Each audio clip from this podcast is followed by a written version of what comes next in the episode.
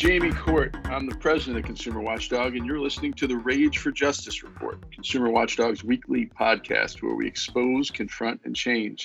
And I'm very proud and glad to have with me this week Scott Olson. Scott Olson is one of my heroes. He is the proponent of a ballot measure, uh, which is being turned in right now across the state, the Fairness for Injured Patients Act. And the ballot measure has almost a million signatures. And right now, those signatures are being turned in county by county to qualify this initiative for the ballot uh, and have Californians have the right to vote on whether or not people who are victims and survivors of medical negligence should have a right to sue the people who injured them and the loved ones. Scott, uh, welcome to the Rage for Justice report. Oh, hi, Jamie. Thanks for having me. Oh, it's great to have you. Scott is a board member of Consumer Watchdog. I've known Scott uh, uh, 27 years. Um, Scott uh, has a very personal story uh, about what happened to his son Stephen, who was only two years old when uh, he was rendered blind and brain damaged by medical negligence. That was, you know, 24 years ago. And a jury was forced to reduce, uh, excuse me, a judge was forced to reduce a $7 million jury verdict for Stephen's lost sight, brain function, independence to a cap, a $250,000 cap put on by the legislature in 1975 and never adjusted. It's 45 years later, it's still never adjusted. Today, Stephen is 30 years old. He's with Scott, um, and he requires full time care, supervision. Uh, Scott had to uh, give up his job uh, to take care of Stephen when um, Scott's w- wife, Kathy Olson, who is a dear friend and board member, passed away a couple of years ago. So Scott is the living proof of why this 1975 cap on um, wrongful death, survivor damages, quality of life damages has to be changed. And Scott, um, maybe you could talk just a little bit about why you authored this ballot measure and what what it means to you and to other families in the state. well, first of all, Jamie, thanks for having me. And for, and as far as the ballot measure goes, um, like you said, this cap's been in place. It's never been adjusted.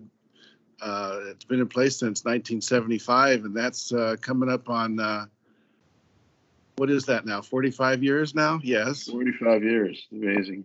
And uh, it's a hard cap. It doesn't matter uh, how badly you're injured or how negligent the doctor was. It just it doesn't uh, matter what age you are. It doesn't matter if um, if if you're poor or rich. The cap still applies. And and you could tell folks maybe what happened. I gave you a short story, but what happened when you you had a jury who heard what happened to Stephen, and I didn't go into too much what happened to Stephen, but uh, he he he uh, came to the emergency room uh, and was um, uh, he was two at the time, right, Scott?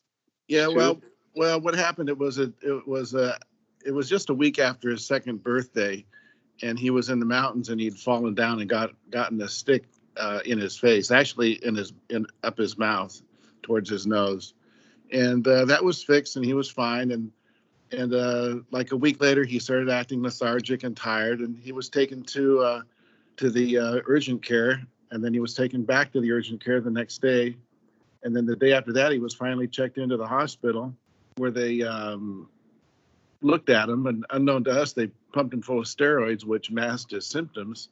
They never did a CT scan on him, even though his uh, symptoms were obviously neurological. And uh, they discharged him after another day. And the next morning, he was unconscious at home and uh, taken by ambulance back to the hospital, where they immediately did a CT scan and find out. And they found out he had a growing brain abscess, which by that time uh, had caused a lot of damage to his brain. And, and the jury heard all this evidence and said, This is outrageous. You guys asked for that CAT scan uh, repeatedly, and they didn't give it to you. And this was the age of HMO medicine. They wanted to cut costs. They didn't want to give you that $800 CAT scan. Um, the jury heard the ver- heard that and issued a $7 million verdict And then what happened when the jury left the room? How, how did this all happen? The jury's verdict should have stood, but what happened?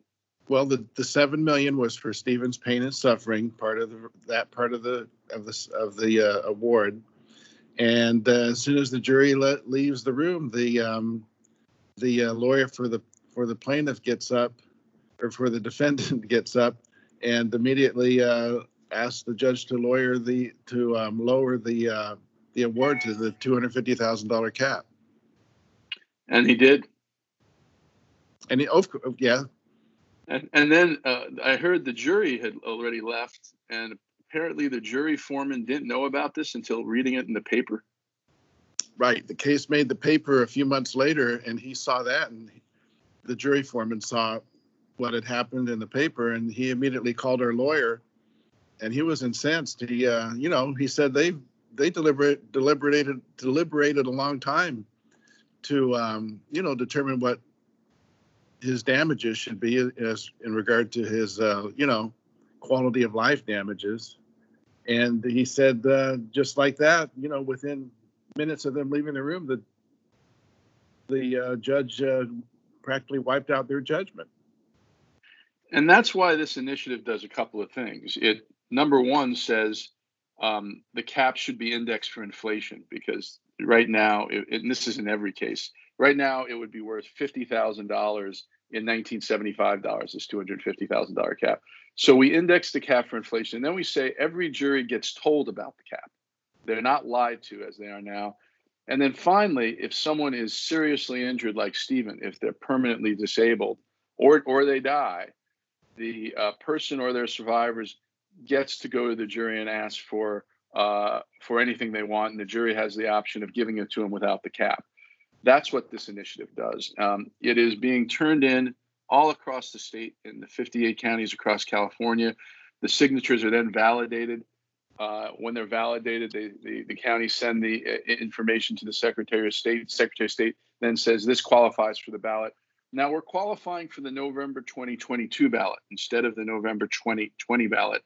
Um, we had the signatures, but we're waiting to put it on the ballot because of this COVID situation.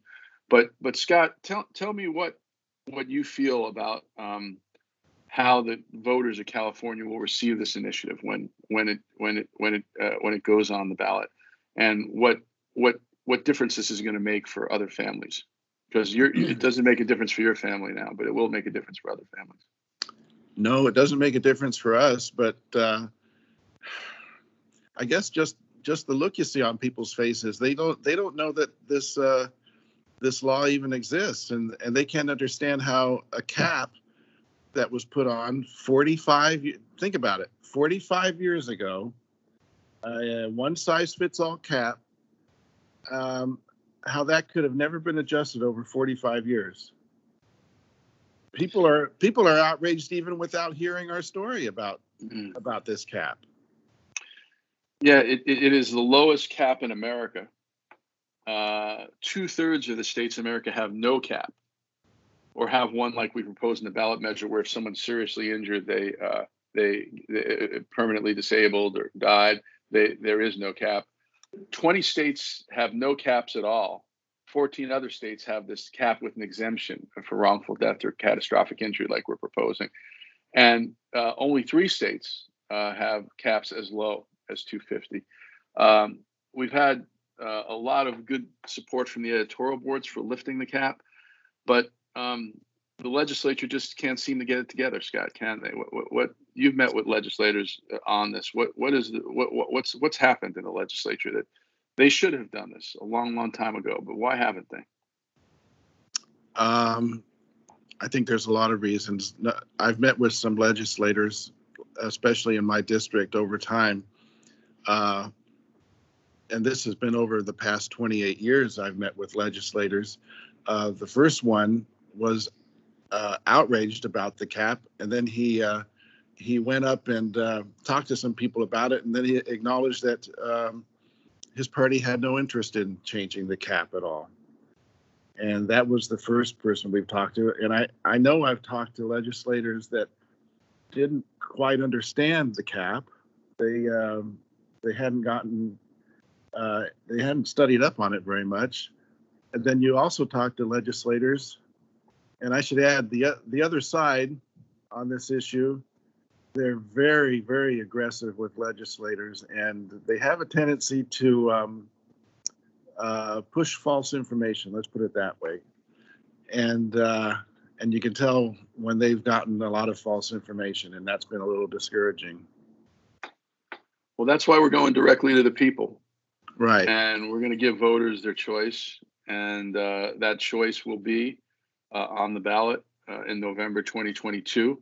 And the legislature has until June of 2022 to uh, adopt uh, some form of this ballot measure. And then we could potentially pull it back. And after that, there's no there's no going back. We go to the ballot. But um, this is going to be a, an education campaign for the next two years. Uh, and um, I'm looking forward to doing it side by side with you and Stephen. Scott, it's going to be it's going to be fun. Anything else you want to say, uh, just to to the voters or to the legislators about this issue? Well, to the legislators, it, it's a fairly simple uh, issue. Um, if 250 was acceptable back in 1975, then that amount plus whatever the inflation is should be acceptable 45 years later. I mean, that's pretty and simple. It is pretty simple. I mean, uh, everything else has gone up uh, since 1975. Right. And uh, this is the one thing that hasn't. And um, and I think it should be embarrassing for the medical insurance complex, uh, but it's not. Uh, we we uh, we are have the we are allegedly the most progressive state in America. We have the least uh, progressive cap, the most regressive cap in America. It's going to change, and uh, I'm looking forward to changing it with you, Scott. So thanks for joining us. I know we'll talk a lot more about all of this, but I really appreciate you and Stephen putting um, putting all the work in to get this on the ballot and to fight for everyone else's rights, not to suffer what your family has suffered um, we really we really respect you, and you always inspire us, Scott. You and Stephen uh, are always having a place in our heart, and, and you keep us going every day. So thank you. Well, we'll do anything to help. Well, this is uh, this has been great talking uh, with Scott Olson, who is the proponent, uh, one of the two proponents, I should say, of the Fairness for Injured Patients Act. The other proponents are um, our, our uh, the father and mother, uh, Bree and Nelson Moreno, whose little girl uh, Mia suffered what Stephen did only a couple of years ago. Now she's got cerebral palsy. She's in a wheelchair, and um, they're fighting for her. Uh, and there's a lot of nice symmetry in the fact that the Morenos and the Olsons are fighting together for this. So this has been the Rage for Justice report. Uh, I'm your host, Jamie Court, uh, the president of Consumer Watchdog. And we appreciate you coming and listening and raging for justice with us every week. Uh, subscribe to this podcast uh, or listen to it on SoundCloud, uh, Google Play Store, iTunes, everywhere you get your uh, podcast. And please tell others about it. Thank you so much.